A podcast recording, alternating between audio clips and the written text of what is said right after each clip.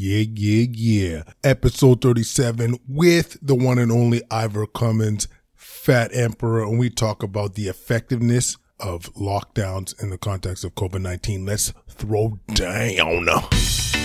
Welcome to Solving Healthcare. I'm Kwadwo Kyeremanteng. I'm an ICU and palliative care physician here in Ottawa and the founder of Resource Optimization Network. We are on a mission to transform healthcare in Canada. I'm going to talk with physicians, nurses, administrators, patients, and their families because inefficiencies, overwork, and overcrowding affects us all. I believe it's time for a better healthcare system that's more cost effective, dignified, and just for everyone involved. Welcome back, everybody. Thanks for listening. We're on episode 37 with Ivor Cummins. You guys are going to love this. Straight up love this episode. And this was really inspired by the level of anxiety we were seeing because restrictions were starting to be lifted. And so we wanted to take a better dive into say, like, are we going to be harmed by this? And so we sought out Ivor to help with the question on top of social distancing, wearing masks, and, and being responsible. Is there evidence that lockdown is adding value? Are we getting that much more effectiveness from lockdown? And I was surprised to see the answers that we got from Ivor. And I saw this on, on other podcasts and other experts comment to this on, on social media. And so I thought it was a great idea to dive into it and really help us reduce that, that level of anxiety about lifting some of these restrictions. And, and to be absolutely clear, us on the show, we advocate that we continue to listen to our public health officials. They're the experts. We're no, we're not the experts. We're just presenting information as an attempt to be as balanced as possible. The other reason we want to do this show is, you know, we talk about a second wave happening in the fall or, or early winter, and we just want to approach this with the best evidence put forward and have the best approach to avoid the negative consequences of lockdown if possible. Like we talked about child maltreatment, domestic violence, the economy in general, increased mental illness, delayed diagnoses, um, delayed treatment for cancer patients and those that have other uh, chronic diseases. So yeah, we just we just want to have a sound approach when it comes to all this. Couple housekeeping things. We got our mega episode coming June 1st. We got Brian Goldman. We got Jane Philpott. We got Andre Picard on a live cast talking about lessons from COVID. 7 p.m. We'll be able to live stream that. It's going to be epic. Stay tuned for that. I want to give a quick shout out to my boy, Dr. Dennis Kim. He's got a new podcast, Trauma ICU Rounds. I love it. High quality, concise, clinically relevant educational content on what you need to know to be a better clinician in terms of ICU material. I love it. Keep throwing down, my friend. Appreciate your uh, hard work. Okay, our guest, Ivor Cummins. He's a biochemical engineer whose really his expertise is in complex problem solving. He had a refocus in 2012 looking at root causes of chronic illness. You'll see his material on the Fat Emperor on how ketogenic diet and low carb diets have really revolutionized his life and many, many others. He's got a new movie out called Extra Time Movie. We'll have links to the show notes. Super excited for you guys to hear Ivor throw down. So without further ado, Ivor Cummins. Quadcast Nation. I got the one and only Ivor Cummins on the show and aka the Fat Emperor. And I'm so excited because I'll just tell you a quick story. So Tanya, one of our team members, put me on to, to Ivor and I heard him on an, uh, another podcast. And since then, I've just been eating up his material. So I am so, it feels like a real privilege and I feel like I'm in front of a, a star here. But uh, thanks so much for coming on the show. Hey, thanks, Kwadwo. And no, I'm, I'm delighted to be here and it's great to have an opportunity to get out to a new audience and, you know, hopefully help them understand some of this crazy stuff at the moment. A hundred percent. So why don't we begin with you like I have yet to interview someone with no real medical background, but you seem to have this uncanny ability to dissect and, and solve problems. So just in your own words, like what is your what's your background, your education and what you do now?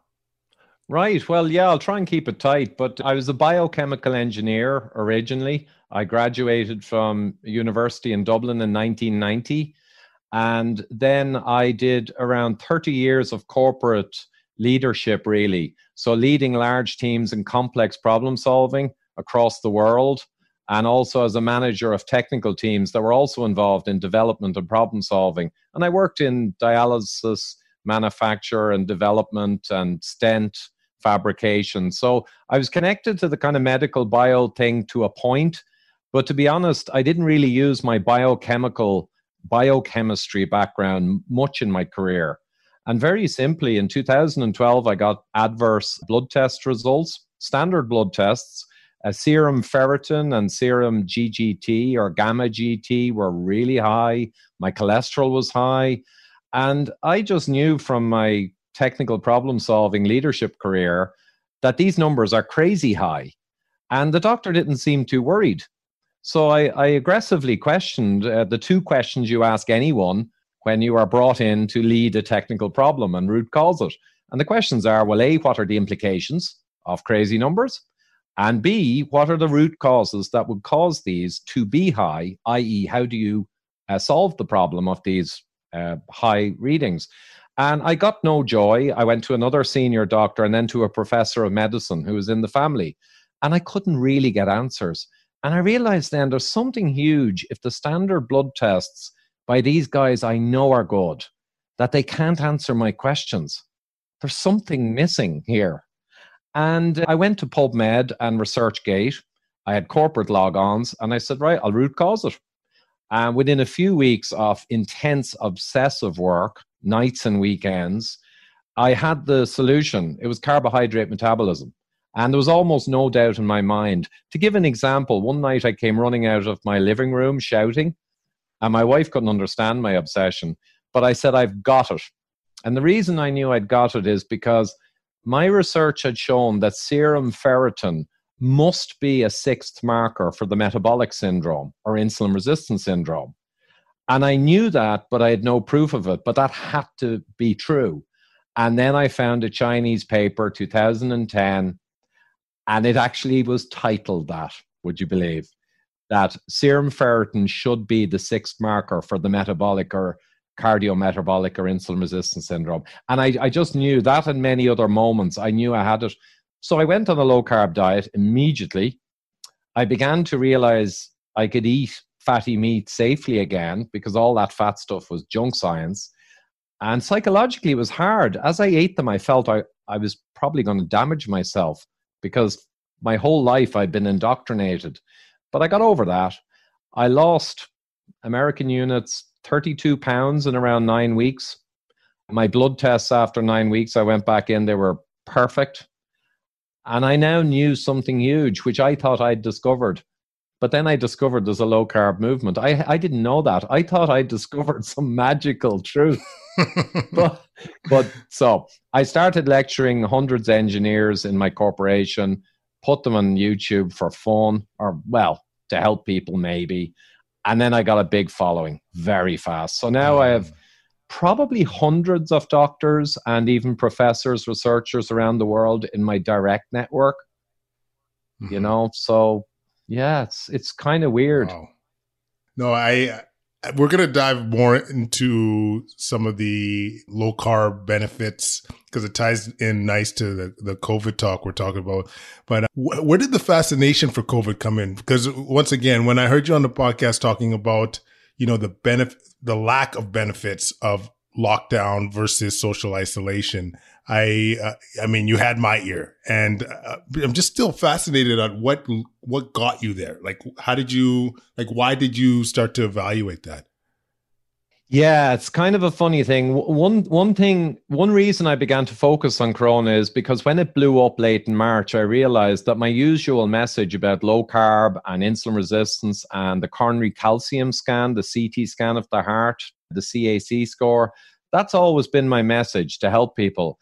But I realized that the whole world was so focused on this thing now that I'm not really going to get much traction there. And I realized I'm going to have to kind of root cause Corona and produce material to help people understand it because that's what people are looking for. So there was kind of a practical reality. So, and also I was fascinated because now we have a similar scenario. I'm looking at the data even from China and then Italy, and I'm seeing the curves go up and down in a cycle that's not really affected by the lockdown. I'm I'm seeing the R values of spread coming right down towards one, and then they put a lockdown in, and then it sits at one or a little bit below. And I'm thinking, what's with this lockdown stuff? And I looked up some papers around the history, and there's a good published paper. I can send it and link it uh, maybe afterwards. 2006, a team from the bioterrorism, you know, an official team published a study. And they went through in great detail why it is the wrong thing in a flu epidemic to try and lock down people and try and co- coalesce them together. And I got that way back. And then I saw what was happening in the world. Everyone went lockdown crazy. And I thought, hold on a minute. Social distancing, hands, you know, surfaces, and maybe masks, a lot of data for them, it seems. They all make sense and they keep our personal freedoms and society and economy running, which is very important to me. Not because I'm a money guy, but because I know that's what gives societal health. Economies are important, these jobs. So that, so that was one thing. But I kind of thought, what are they doing? And none of the math made sense. And even the Italian experience that scared the hell out of them and caused them to trigger lockdowns. The Italian data, quite clearly, I talked to buddies, math buddies at the time, it was already going through a cycle. And I figured this is another flu like illness, pretty severe. It's going to hit the old. We knew from China, hypertensive, aged, and all those kinds of people in heart disease and insulin resistant people. I know it's tough. Every death is tough. But you know, it's not like it's going to hit the young like 1918 or 1957 flu. I mean, everything's relative. So why aren't they distancing to protect the ICU and the hospitals, which is what they're saying? But what's with this lockdown? And all these laws started coming out. You can't go two kilometers from your house. And I said, okay, that's absurd. They were going up and arresting people almost up the mountains cycling. But I knew from a Chinese paper that only one in 325 people tracked incredibly well back to the source. Only one in 325 caught it outdoors, and even that case was ambiguous. So it made no sense to stop people going out or traveling. You know, and I could go on, but just it, this was like a nightmare for me in March and April unrolling. And I just said, what are they doing? And then as I got into it more and more, and as you mentioned earlier, I had the Nobel Prize winning scientist, Professor Michael Levitt uh, from Stanford, who's been saying this since February also, and I had him on my show, and we went through it. And, and, and we have, just so people know, is it just Michael? Is it just me? Is it just all my math buddies? No. Professor uh, Isaac Ben Israel published three, four weeks ago that mathematically, when you look at all the European countries and analyze it, the virus follows a curve effectively independent of lockdowns. And we had the Woods Hole Institute published three weeks ago. Europe, there's a strong possibility not a single life was saved by the lockdowns and many will be lost. Did the analysis. And there's one more Professor Carl Heneghan. Get this. Professor of Evidence Based Medicine at Oxford University, UK and he, four weeks ago, was in a newspaper. The media didn't like it, but one newspaper covered it. And his team published and said the lockdowns in the UK did not affect the reduction in spread. The peak of infection and death happened before the lockdown. If anything, social distancing slowed the curve, but the lockdown didn't. So we have the whole world now locking down people, infringing on freedoms, and the mathematics from four professors, at least, if not many more, says that the lockdowns did almost nothing. But our freedoms are being thrown in the bin. The people are terrified. What is what is this about? That's a question. And the last thing I'll say is just a killer. Countries all over the world, Slovenia, Czech Republic, with virus still in their societies at the level same as when they actually started lockdown, are unlocking, you know what's happening? The rates are going right down along the viral cycle, ignoring the fact the lockdown was there or not there. Georgia recently dumped the lockdown and the rates are going down without a blip. The lockdown cannot have helped if taking out the lockdown when you've still got virus all over your community does absolutely nothing. It cannot. Sorry, that was a rant. I don't know. Uh, no, no, it's it is good. There's uh, so much I got, uh, so many questions I have. So, it like I'm four years old. Just you know, when you say there's you know lack of evidence that lockdown works. So certainly, I, I understand the argument that you know you you get rid of lockdown and you're not and you're not seeing a, a, an uplift of of rise of cases that that I could I could understand. Help me understand how these you know Nobel winning authors like how do how do they determine this? Like how do you determine that lockdown is ineffective? Right. And that's where you need the data, and the data started coming out. So, Professor Levitt, who's uh, the Nobel winner actually in science 2013 for complex chemical uh, reaction progression modeling. So, he, he's a good guy to have on this. so, yeah. he saw the China data. He was in China at the time, and he was traveling back to the US. And he noticed, was one of the first to notice, that the epidemic was not going up exponentially and would never go up like the modeling that scared the governments. And he realized this is never going to go up because it was never really exponential. And the virus starts off with an R value around three. So one person infects three and it grows fast. But what he saw was that without measures, it was already slowing down to 2.6 and 2.2 by going through the data. And he realized that mm. the lockdowns are not syncing up. And the Italian data he went through, like a friend of mine did and I did, and the Italian data spiked up to a high R of three or four. That's when you have a naive population and the first infected people, everyone around them is just begging to be infected. So you got a 3 mm-hmm. But then after just a couple of weeks, as it spreads, there's fewer and fewer people to be infected. And just the whole tempo changes, like all viruses. And it begins to slow down to 2.2 and 1.8. And maybe the distancing here helps slow it down. That's fair.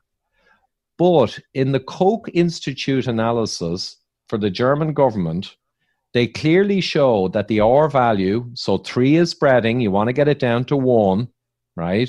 Mm-hmm. The R value was down pretty much at one by the time they put in the lockdown, and it stayed mm-hmm. roughly at one afterwards. And Ireland, similar stuff. The lockdown went in, the R value was already down just from distancing and from the natural viral cycle and immunity building up in more and more people. So mm. many, many countries now, that, and that's why these Professor Amat from Israel and elsewhere can say this because on Woods Hole Institute, it's not hard. The R value data is there, and you can see that it was coming right down before the lockdowns in many countries. And when the lockdown came in at that date, the R kind of stayed the same. The curve didn't shift with the lockdown. So interesting. Yeah. So I think by March in Europe and the US, you had so much prevalence of this around the place and remember, the mm-hmm. antibody tests won't see it, and there were no antibody tests then. The antibody test is going to miss a lot of people who were infected, who fought it off with their innate immune system. They won't leave antibodies, so they're still undercounting. So? Yeah. So, you, so like you, you don't think they'll have a IG, IgM I, did, I this is the first I've heard that, uh, Ivor. Yeah, it's being like, debated at the moment, but okay. there's a lot. There's a paper out on t- killer T cells where they've demonstrated you can get a reaction where the virus is attacked without leaving the antibodies. Now we don't know what percentage, okay. but it appears younger, healthier people who bat it off without even noticing anything will tend to be the people mm-hmm. where you won't pick up something in the test. And that's important because you could have 20% who effectively it had passed by them, and you only get 6% in your antibody tests. And you say, oh, only 6%. But the reality is 20% have been have passed this. And 20% mm for coronavirus late in its cycle, where we are now in Europe, is a very good effective herd immunity. It's just going to rapidly mm speed the decline. So we need to watch the rest of the cycle in Europe in the coming weeks and the US. But Georgia's a good example. Drop the lockdown and the curve keeps shooting down. You know? Wow. Wow. this is so is there in your mind is there any place for lockdown like like say for example if it if we did it early but i'm just thinking out loud here but knowing how infectious this seems to be or how contagious i should say mm. uh is do you did you, like in your opinion do you see any value for lockdown at any point well right now as i described mathematically it would appear very little value and if you if you factor in the societal cost of lockdown not to mention undermining our freedoms and also showing governments how the people can get so terrified so easily they're going to sign off every freedom that you ask for mm. that's just very dangerous and of course we talked earlier about the cancer people who are undiagnosed and heart disease problems and the hospitals empty now so lockdown could cause way more deaths than we had, and it may not have really saved hardly any.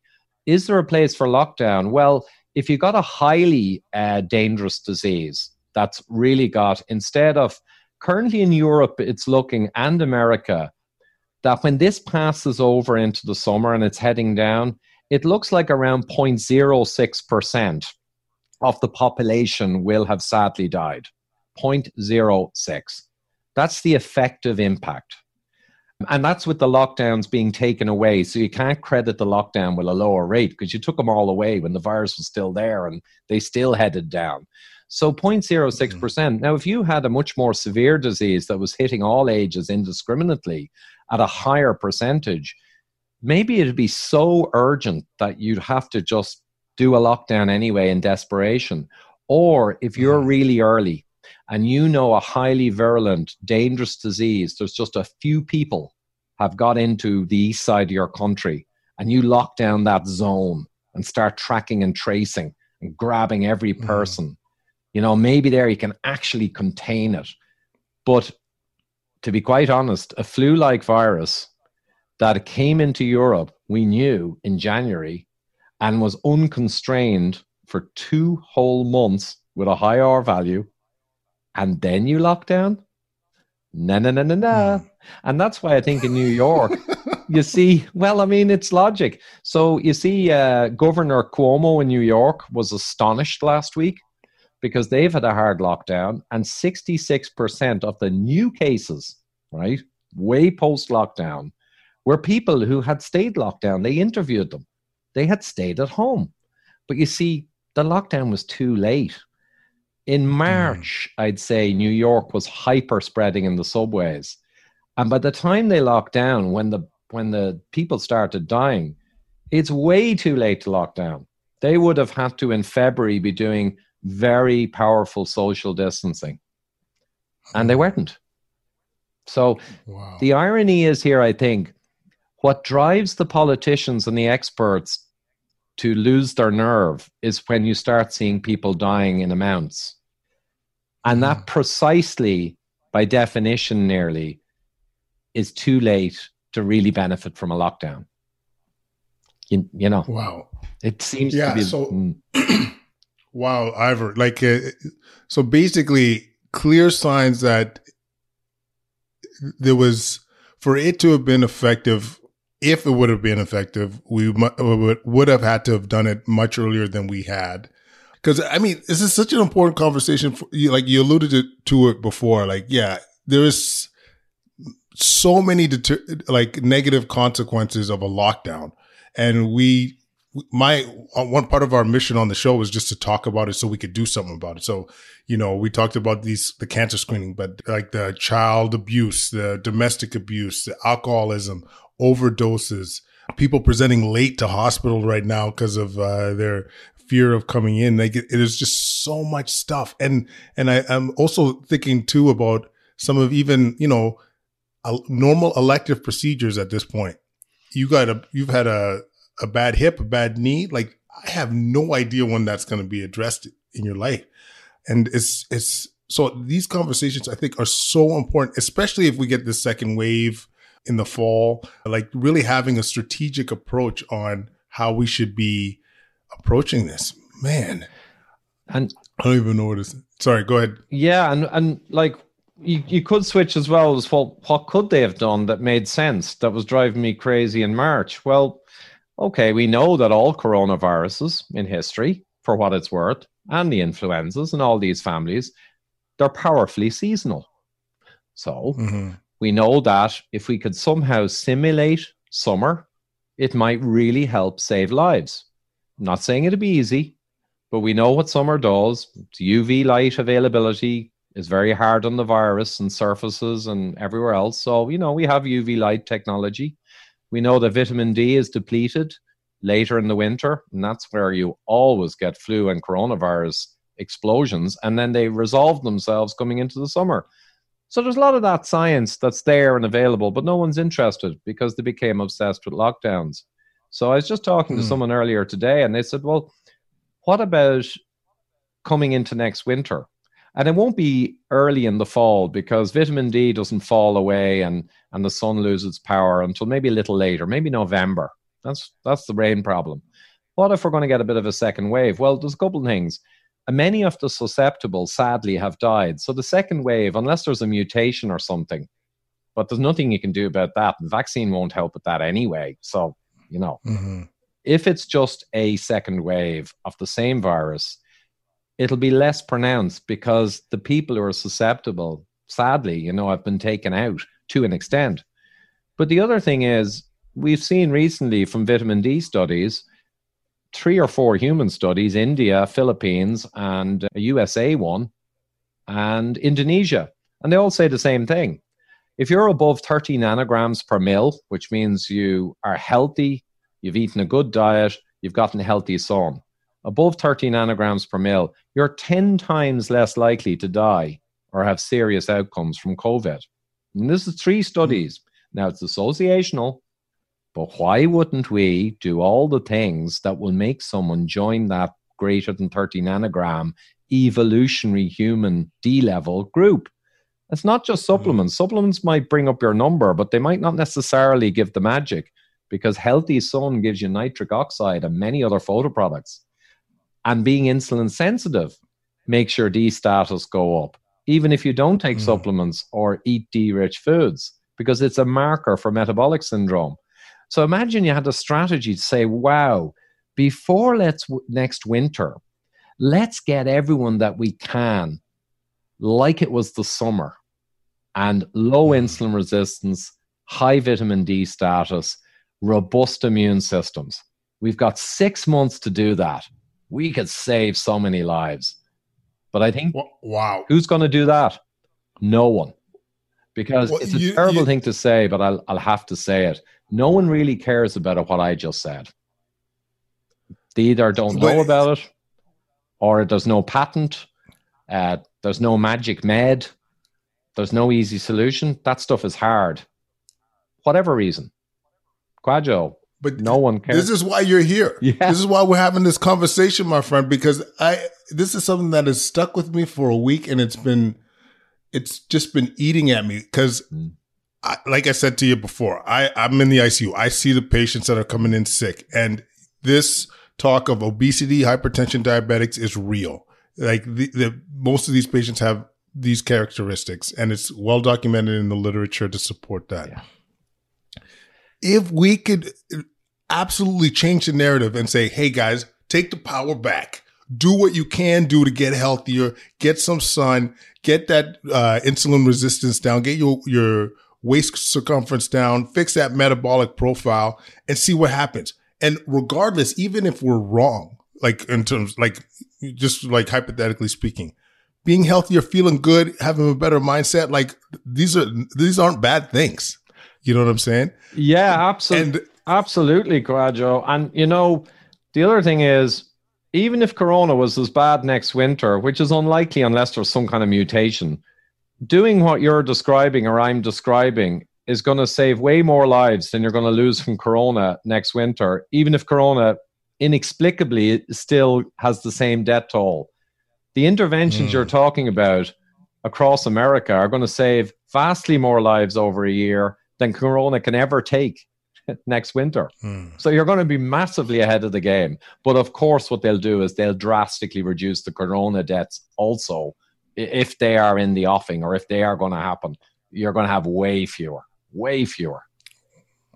Wow. Mm. No, it's it's a it's it would be like I said, it would be such an amazing narrative to be able to to bust this up. But I mean, I think this is what we got to do. I think this is what we got to do in terms of, you know, I think number one, I've, I've been hearing way more people questioning, you know, our general approach to, to COVID 19 and, you know, the lockdowns and so forth, like the duration, especially the duration. I was, I personally wasn't like the, the fact that we did it, I think was like, I think it was reasonable just knowing, not knowing what we're dealing with. Right.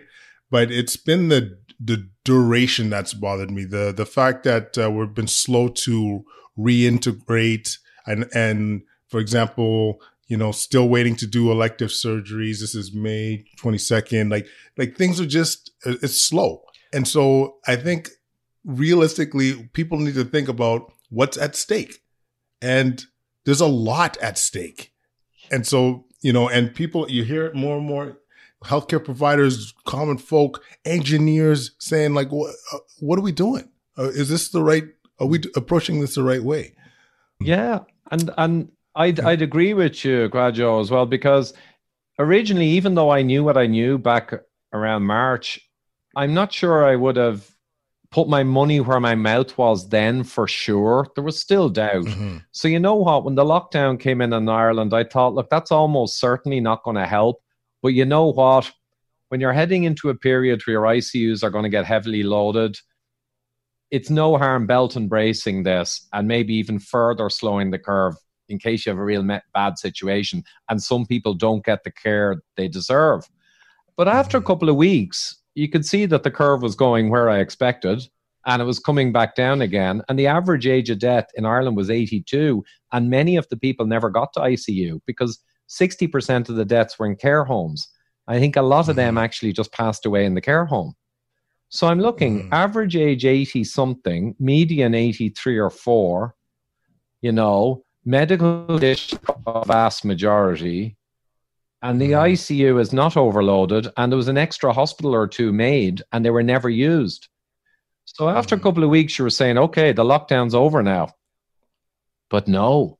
In fact, four or five weeks later in Ireland now, they are still on the radio, the leadership, saying that nearly no one is immune, which is absurd because it was all across Ireland in March and April. It was all over the place.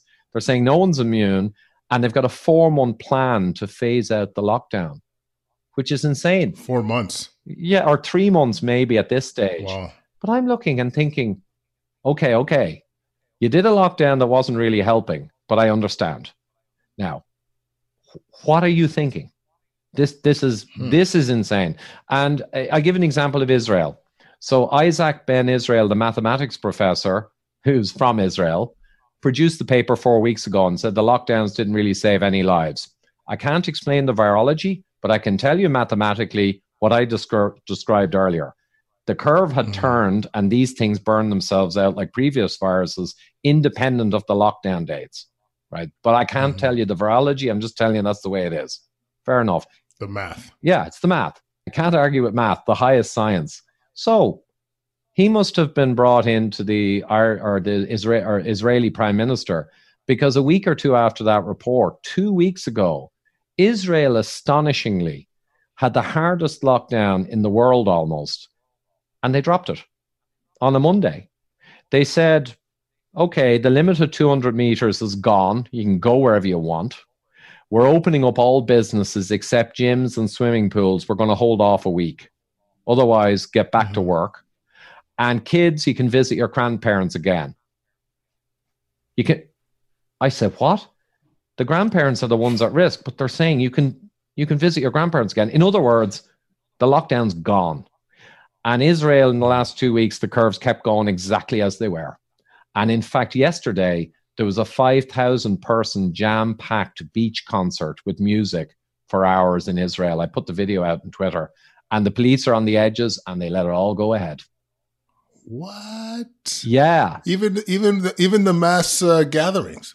I mean, it was outside, but still. Well, they wagged a finger, but I'm talking rock concert. People are embracing, kissing, and they're all against each other in a huge crowd with pounding music.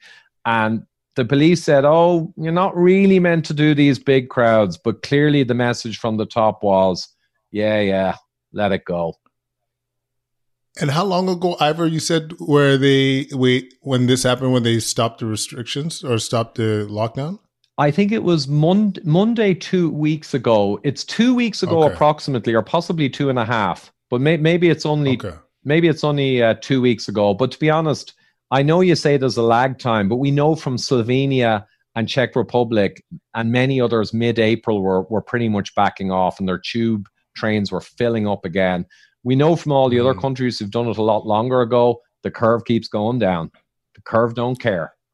Pretty wow. much. And wow, wow. And so in terms of explaining, I don't know if this is a fair question for you, but ex- explaining why uh, the the curve continues to go down. Like is this mostly you you feel like is it seasonal or it's the herd immunity issue? Like what I mean, yeah. That might be a tough question sorry but it, what do you think? It's a good one to talk about but yeah it is a tough question to go on the record in ways but it's good to talk about it. So i'd say a big factor in most places is this uh, word that was always accepted as a concept but a few weeks ago it suddenly became a dirty word herd immunity. Herd immunity is mm. a fundamental concept. I was talking to a virologist an extremely impressive german guy and he said, look, coronaviruses, once you got 20 or 25% of your population exposed, even if only 5% of antibodies, even if a lot of them haven't generated antibodies, but they brushed it off in their mucous linings with their macrophage without even generating, they're effectively immune because they passed it off with no problem. 20, 25%, the virus loses its legs in your society. If you add social distancing measures and some other smart stuff together, you're kind of there, right? The lockdown doesn't really add or take anything. So it's a combination of the virus cycle, uh, it loses its, its legs when you get more and more immune and you can't reach the susceptible people. And also, when the susceptible people sadly perish, you know, that's part of it, it kind of runs out then as well you get more and more just mm-hmm. asymptomatics. So I'd say it's fair to say a combination of social distancing, washing hands, hygiene, and uh, all that kind of stuff, maybe masks as well. You know, smart stuff that doesn't really impact society too much, just like Korea and all those guys have done. The lowest death rates mm-hmm. in the mm-hmm. world. They didn't have to lock down. A combination social distancing and the viral cycle of immunity building, even without antibodies in the population is largely seems to be why these things are always shaped the same you know mm-hmm. wow. and you know that's why it's it's incredible to hear the irish government today came out and said that less than 1% right are immune or exposed and we're going to have to stay locked down so there's no second wave in the summer and we're going to have to wait for like drugs and stuff and i'm thinking What's driving this? Because hmm. take an example, uh. This is an example. So Sweden had whatever it was, 400 deaths per million. And Ireland had around 360 or something with a similar death rate. Sweden mm. have hmm. verified 8% are immune with antibodies. And their leader, Anders Tegnell, the, who's leading the whole country's strategy of not locking down, he's indicated what I said that they reckon there's a hell of a lot more. They're going to be hitting the 20s like later in May. So, how could Sweden be, who are on the money and on the science, have a debt rate of 400 per million and be heading to a 20% de facto immune? And Ireland mm-hmm. has the same debt rate per million, and our government is claiming less than 1%. At the same time that the UK, who has a similar debts per million, higher maybe, are now multiple professors are coming out and saying 20 to 30% in the UK. Hmm. And by the way, London, London went back to work last week. Really? And the tube trains are packed. They are back to work. It is thriving. What? Maybe I'm, well, maybe I'm not just not watching the news, but I, I just you're not hearing this. No, you're not. The media not interested. Yeah. The media are only interested how the Swedish government are evil, how herd immunity is not true, and it can't happen. How the latest corner case victim, who sadly was 31, died and also Kawasaki disease in children, a rare disease that happens actually in outbreaks because of vitamin D deficiency after the winter, right? Papers going back to 1988 about this. And they jumped on Kawasaki disease and, and pinned corona on it. A handful of cases across the whole of Europe, mm. 600 million people. I was all over the news for two or three days. I had people come back to me, yeah, but Ivor, it's not just the deaths. The children are affected too. And I said, what do you mean? And they sent me a link to an article. I said, that's Kawasaki's disease. And when you read the article, it says down the bottom in small print, we're not necessarily sure it's connected to corona. The whole article mm-hmm. is pure fear porn. I mean, it's unbelievable. Absolutely. The media yeah. lost it. The politicians lost it. They can't seem to get back to sanity. I don't know. I don't know. I, I I'm at I'm at a loss. Well, you, you got to ask yourself First of all, yeah, the just because a lot of our listeners have kids, it's like the incidence of Kawasaki's, even if you think there was an association, is like small. Like it's, it's that's not even doing it justice.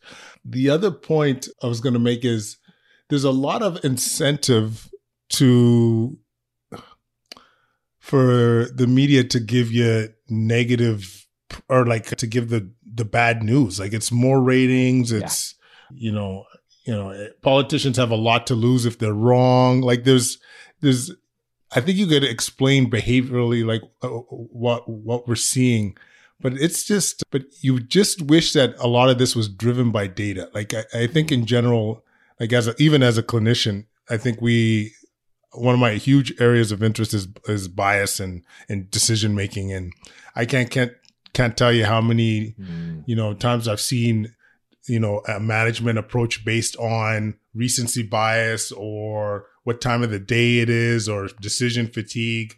You know, it's not based on like objective measures.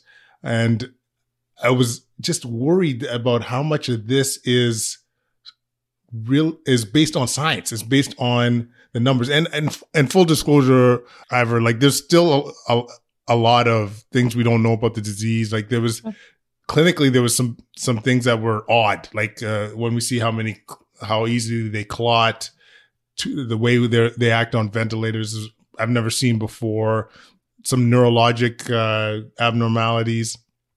So yeah, I, I, there is logic there, but it's I just wish m- more and more this is based on like data you know, and because yeah, there's a, sorry, I d- didn't mean to cut you off. There's oh no no no, I agree, I agree with everything there. There are some sides to this that are kind of ominous and they're very interesting medically, but if you take a bird's eye view, the other problem is we always had in engineering issues is you discover an issue and the engineers get excited and then you begin to see it everywhere and you begin to find new aspects of it and you create mm-hmm a huge amount of little issues and suddenly you've got a long issues list because you're seeing phenomenon of cracking casings now we've noticed there's more cracking casings as well as the electrical failure which was the first issue and you're looking and the teams are moving in the spotlight and the microscopes on you see everything now you're seeing mm-hmm. shit that you didn't even know was there could have been there two years mm-hmm. ago so there's an element mm-hmm. too that the spotlight the arc light is so powerful on this they're seeing every case of Kawasaki's as a scary thing. The mm. blood clotting phenomenon. I noticed in New York in one of the articles, they got in two weeks, I think, four cases of stroke in sub 50 year olds. You know, that's that's none of them died. One of them had had a prior stroke. So that's forget that, right? Years before, a couple of years before. And they were left with three. And then the article was literally terrifying. I'm not joking, Kwadwo. It was terrifying article. And down at the mm. end, there was a quiet little sentence. The specialist uh, noted that we usually only see one instance of this every two weeks. So the whole article was about three non fatal strokes in sub 50 year olds when you should only expect to see one. And that mm-hmm. was a, a full page. I mean, that was all over. So yeah. the question is, how relevant is it? Of course, it's relevant to the individual who's suffering or whatever, but on the global scheme of what we've done, shut down the world, how relevant is the Kawasaki? How relevant is the fact that, you know, Corona is killing whatever it is, tens of thousands, mostly older, diabetic, leptin resistant, insulin resistant, but also some younger, often with diabetes, maybe low vitamin D. But, but yeah, but but how big a deal is the blood clotting aspect in the scheme of corona's impact? It's not really a huge deal. It's unfortunate, but you, you, do you know what I mean? Perspective, I think, has been the first casualty here. Perspective. Mm. What do you think? I, yeah, no, I, I think I think it's just once again, it's all fear. It's like if you're if you're if you are uh, what's the term? Like if you're amped up, you're any little deflection that instead of like maybe taking a bird's eye view and saying, okay, maybe there's an association here, or maybe this is mm. there might be some truth here, but let, let's look at it objectively. All of a sudden, this is big news. This is press. This is like, man, look how scary this bug is. It's doing so much more than we think it was was uh, going to do. So, I to me, it just it, it really stems from that that whole like uh, fear base. And so and that anxiety. So yeah it's it's it's it's really striking. Mm-hmm. Let me i just thought of a question too about in terms of lockdown versus social distancing. You know so you you mentioned sweden and often we talk about the numbers like when you look at neighboring countries in terms of you know the amount of deaths that are happening in sweden compared to we'll say finland or norway. Are you still a believer of you know, like the area under the curve will be the same, like i.e., like that the deaths may ultimately still be the same, whether you know whether the curve is flat or not. Do you know what I'm trying to say? I don't know if I'm articulating no, you did. very well. I got it. That that's yeah. a, a nuanced question, and and mostly people aren't talking about the nuance. So in general, the area under the curve, when you include all of next season and beyond, should end up being roughly the same, except mm-hmm. if this is seasonal and all coronaviruses in history were and, and the influenzas, if you can hold off artificially a certain number of people getting exposed and get to the summer, and then it really is an adverse environment for the virus, you may have kind of saved them for a pretty long term. I mean, it's it's theoretically possible. And sure, next winter mm-hmm. you're going to have to save them again when it comes back because we're never going to eliminate it. Swine flu is still out there, so is SARS. So, but they might get an extra lease of time. Now, mostly they'll be elderly people. So if you take uh, Sweden, 50% of their deaths are care homes, institutions. They run really large institutions and they got hit. They admitted mm-hmm. 50%. Another 25% of the deaths are care at home. So there are people at home who carers are coming to, elderly. Of the remaining 25%, there's a very disproportionate Somali presence in the deaths. Because now you're talking about a far northern latitude, and dark skinned people get profound vitamin D deficiency. You know, and this was mm-hmm. seen, I believe, with the draft dodgers from the Vietnam War. A lot of them went to Sweden, and they ended up having a rickets problem developing in the black guys who had gone there because after a few mm-hmm. years of the northern low UV, I mean, there was a complete mismatch. So you take 50% plus 25% plus a big chunk of ethnic minority who would have had major D issues. Now you're explaining a huge chunk of Sweden's deaths. And I believe that Denmark has smaller homes. They did a better job of protecting them, so they got way ahead. And Norway is geographically kind of sparse, and Finland is very sparse with population density. And also, they have different cultural stuff. And also, this is tenuous, but Finland, a good few years ago, began to put in a vitamin D program across their population because they were recognizing the deleterious consequences of being far north and vitamin D being a problem. Not sure Sweden did. So I'm only touching on, oh, and Sweden, 50% of the deaths almost are in a single city of a million people, Stockholm, which is a lot of ethnic minorities, uh, to my earlier point. So when you start looking at the geographics, and Sweden's 10 million people are not in the huge country of Sweden, they're massively down in kind of a Denmark sized country. So they're much more dense than you'd think. So I'm rambling on a bit, but I'm just giving the idea that there's huge differences, massive differences between these countries. And yet, what are the people saying? Sweden's beside that country and it's got more deaths. it, that is not science. And then if you look at all of Europe, Sweden is in the middle of the pack of most countries, way below Belgium mm. and UK and deaths per million. It's it's beside mm. Ireland in the middle of the pack. Mm. I mean, people are are to be honest, uh, Kwadwo, people are using associational simple data. We'd kill them for using that data in a normal issue. We'll say mm. that's only an association. But with this, we somehow accept it. The association between a behavior or an intervention and an outcome between two countries that happen to be beside each other. And you're using that as mm. a hmm. proof. Mm. You know? Yeah. And the wow. last thing I'll say, because I, I just don't want to leave it out. In fairness, Sweden, CNN did a video there, and they are a lot more open than they let on. So Stockholm, where most of the deaths where there's people shopping and they're not even doing three feet distancing. They have the video. Mm-hmm. Cafes, people in the streets, no masks. Culturally, they decided no masks. So Sweden mm-hmm. actually, with that degree of soft distancing, should have more, if you want to use that word. But let's see what happens as it fades in the summer. And how different will they really be to the average European country? And it looks like they're not going to be any different than the average European country. Looks like. We'll see. And their kids still went to school. Oh yeah. We'll see what their economic, what their economy looks like. But holy cow! And a lot to think about. Yeah, for sure. And I put out uh, Sweden's graph with 350 deaths per million, and I put New Jersey with nearly a thousand deaths per million.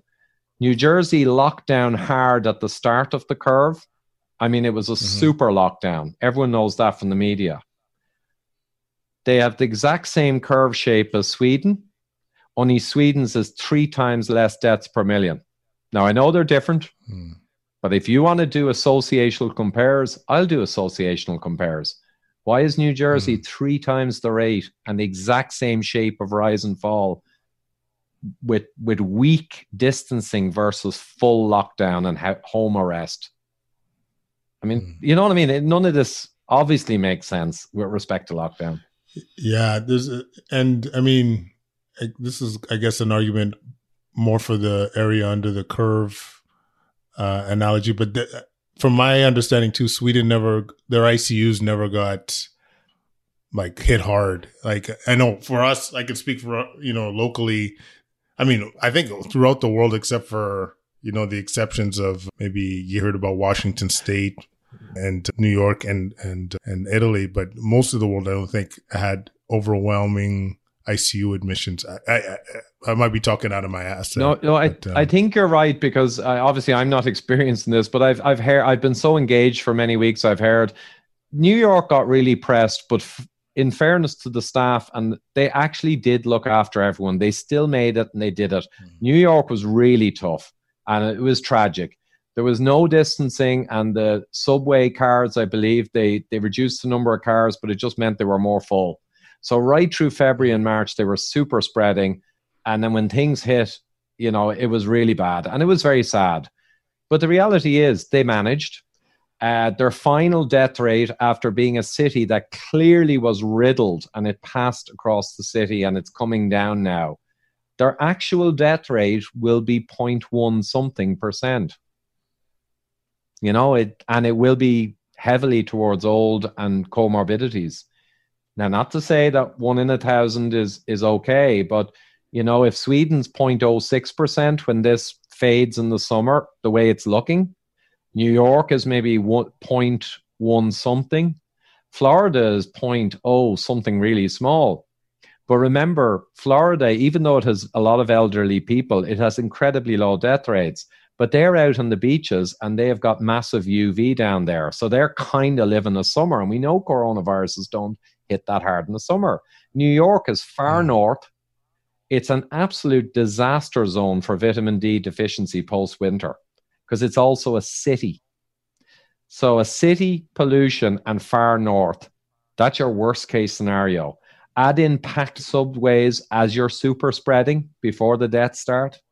Put it together. Of course, you're going to get double or triple the death rate. I mean, it's not hard to get double or triple with those huge differences between areas. And I don't mean mm. to be hmm. callous. Obviously, it's terrible that it's much higher. But technically and scientifically, it's trivial to explain it. But no one in the media is talking about any of the reasons I said. I haven't seen it anywhere. What I said. Wow. So, and like, uh, mm. no, yeah, and like, I mean, the other, as you mentioned, the population density, like uh, that seems to really be true. A big player too, right? Like, yeah, you know, because uh, what I've always said too was, do you have to have the same approach to a city like New York compared to I'm using a random, I don't even know the density of Cork, but you know what I mean? Like a smaller town where, you know, people are much more spread out. That's a good point. I'm glad you said it because I can't believe I didn't state it amongst the other list. Uh, density, of course, is going to be much more challenging with a respiratory mm. infectious illness. What could New York do I mean, during February and March, before it took hold, they could have done very strong, well regulated distancing surfaces, hands. And if you think of Tokyo, Tokyo, very low death rates, and they didn't even lock down through their period where New York was spreading like hell. Tokyo didn't lock down. So there are very dense cities that got away with murder without locking down, even, never mind locking down. So, to- so Tokyo didn't lock down. Tokyo. Oh, sorry, did I miss it? Tokyo did sporadic lockdown type interventions, but right up through the rise in cases, they did not lock down, and Tokyo was buzzing. And we know now that through, say, March, where you are building up the problem for tomorrow, like New York did and, and everywhere did. Mm-hmm. Tokyo, for a long period of that, just tracked and traced, masked, and kept an eye on things. They didn't lock down. And they, and they effectively got away with it. And there was big news stories about Tokyo was in a state of emergency in Japan. But actually, that was a law they brought in to enable all the local areas to take quick action if it was required. So they didn't actually do an emergency. They put the legislation in place to be able to react with emergency powers as required. So mm. there's a lot of misleading stuff in the in the media, and like if you take Australia and New Zealand, Australia, I have it on good authority, didn't do that much for lockdown, and they mm-hmm. through November, December, and into January, they had hundreds of flights coming from China, where we know it came from. Mm-hmm. There's no question about that. And yet they somehow got away with murder with the lowest cases in the world. Now, I would simply say, well, you can't give me a southern hemisphere country that's at the end of its high, hot UV summer and tell me it's low and say that's because of X or an intervention because they've just come out of a summer and no coronavirus has ever spiked in the summer. And we're seeing them all drop now as summer comes in in Northern Europe. It's not proof, but you certainly can't say it was their intervention because I'll put hmm. my associational data up against your associational intervention. Crits. Mm. So I, you know, I didn't. No one's using logic. You know, no one. And Georgia, a, we come back to Georgia. Georgia's got loads of cases, virus everywhere. They start pulling out the lockdown. The curve doesn't change. How wow. could it not go up? All of the pro lockdown people were screeching. Jason Fung, Dr. Jason Fung told me that in Georgia they were all saying, "Oh my God, it's going to be an apocalypse," and now they're literally standing there scratching their heads, and they cannot understand how it's now going to the lowest cases of the whole pandemic. The, the cases are down to six, I think, yesterday or something. Come on, this science. Is, I mean, there's, I mean, there was so many questions and uh, that I, I had too, and you actually just like answered a lot, a lot of them throughout this. Because one of the questions I've been asking many of my like COVID expert guests and what have you is like, my parents are from Ghana in West Africa, and in my mind, it's highly uh, populated. You know, it's uh, hard to communicate. I mean, a lot of people have cell phones, but you know, getting the word out about how to be approaching such a pandemic, in my opinion, might be a bit challenging. But you're not hearing it being overwhelmed in a place that's so condensed and low resources and like I would think you would see body after body after body if if if that was true. But you know, the UV argument, the seasonal argument, lack of insulin resistance wow. generally. Yeah, that's areas. true. Yeah, yeah, yeah. I mean, even you, I would think Australia, New Zealand, same thing. I mean, not to be too, mm. you know, too generalistic, but well, and, um, and Cape Town. I was just sent a video yesterday of townlands around Cape Town, and it's utterly business as usual. Throng streets, stalls, stores.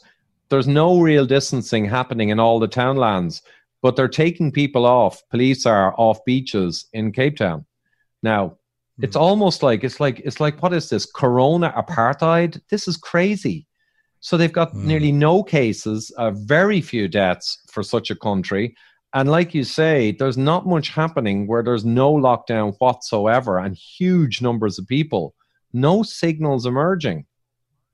And, you hmm. know, no one seems to care about all of these paradoxes. Now, I was I interviewed an Indian vitamin D guy this afternoon, and he had a very interesting study. And they looked at the UV flux all around the world, and then they corrected for local factors like smog, cloud cover, humidity, and at the end, UV alone, when you corrected for the other confounders, which could blur your signal, they got something like mm-hmm. a 36% lower rate of death increase for higher UV areas, with everything else corrected for, and something like a 14% increase. Now, it's associational. But he also mm-hmm. showed an amazing graph, which I didn't actually have before, and I'm amazed I didn't and it showed the northern hemisphere for influenza type A. And you could see the huge hump January, February, March, April, because it's seasonal. And then underneath was the southern hemisphere, Australia, New Zealand. And you see nothing from January, February, March, April, May, June, July, but you see the huge hump for their winter. Right. Beautiful. Mm. But in the middle, they put the equatorial regions. And there you don't see the seasonal signal because the UV is kind of fairly steady. But mm. you see a monsoon signal where the cloud cover blocks the sun. So his worry is that Ecuador and other regions, when they hit them as monsoon in the next couple of months, they could have a version of our winter and they could get really badly hurt with this virus. Mm. But no one mm and I mean no one, is telling them right now to address insulin resistance and to get as much sun as possible now to ancestrally carry you through the whole season with high vitamin D. You need to act now. Wow. And he said, culturally, over in these lands, they actually don't want to darken their skin. They want to do the opposite. There's a lot of sunscreen screen use because it's trendy or fashionable to be lighter skinned. So they never run out in the sun when it's warm. The sun's a pain in the ass. They wear light clothing and they cover. They don't want darker. It's just a cultural thing. So we in Northern Europe and the guys down in Australia, New Zealand, when the first glimmer of sun comes, what happens? America as well. Yes, get out in the sun. Thank God. Yeah. Yeah. And and we boost our D through the roof. And then the middle of winter, we're working in offices, there's no sun not even any light because you're in offices and cities. So now you're evolutionary going really low. That's when it happens.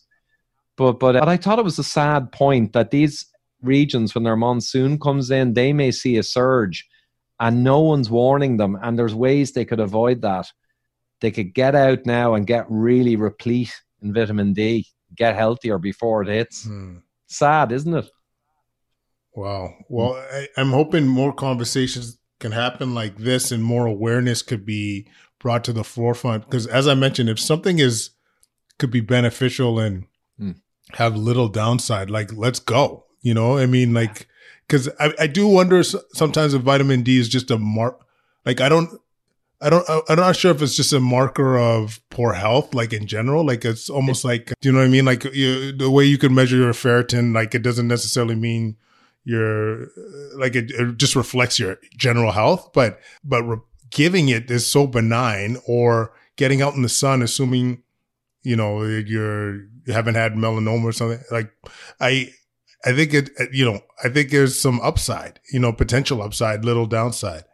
Well, um, well, yeah. Just like exercise and diet. Yeah. Sorry to interrupt.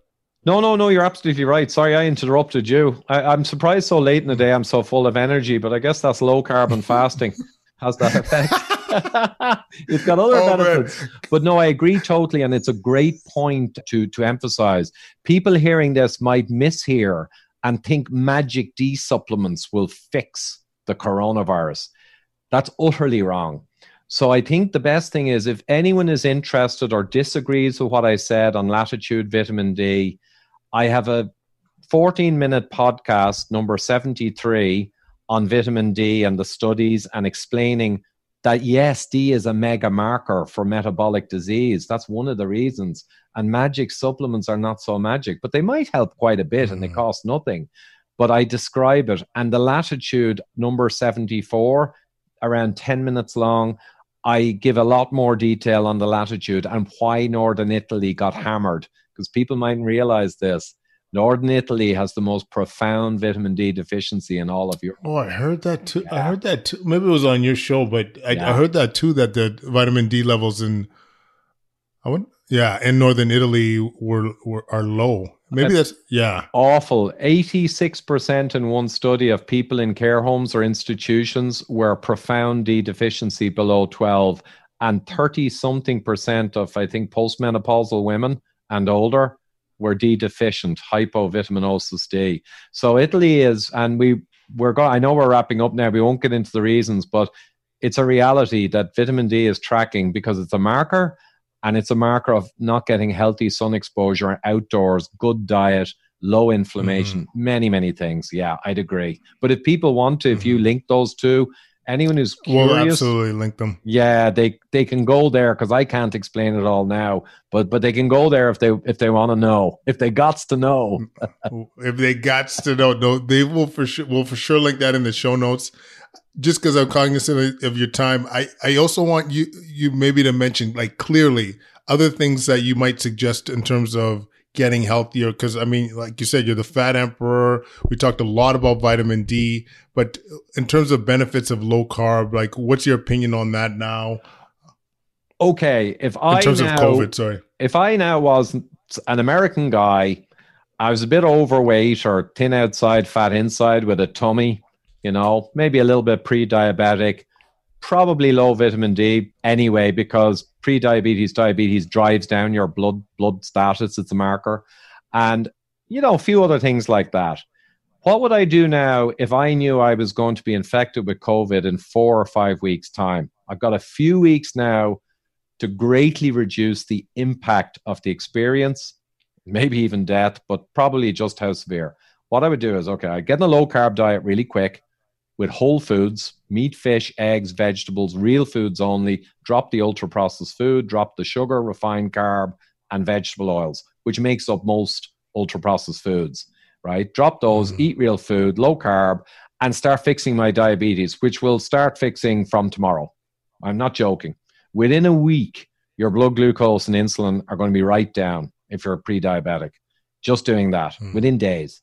So I do that. And in four weeks, you're actually going to look you're going to look amazingly better in your bloods in four weeks' time. So that's a great thing. Mm-hmm. I get healthy sun exposure because that's getting possible now. So loads of sun exposure with no burning because you get nitric oxide, good for your arteries, any arterial inflammatory problems like corona gives you, right? The endothelium. Okay, I get lots of nitric oxide from the sun and the vitamin D as well and the other stuff. Healthy sun, no burning, way to go.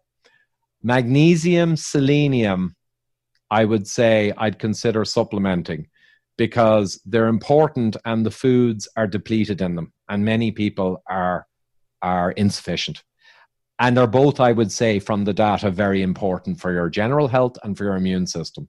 So it's very easy and cheap as chips to take the maximum recommended daily amount of each of those supplements, as well as now you're eating real foods. So you're going to be getting more nutrition anyway. Fish oil and stuff, yeah, and cut out all the industrial vegetable oils to get your omega 3 index up, which is going to be better immune health and better every health. And if you just did what I just said and you add in exercise, you know, as well, obviously stress training or in, uh, for for insulin sensitivity, you know, that's going to supercharge. And if you do a bit of fasting, that's going to supercharge your insulin sensitivity over a few weeks.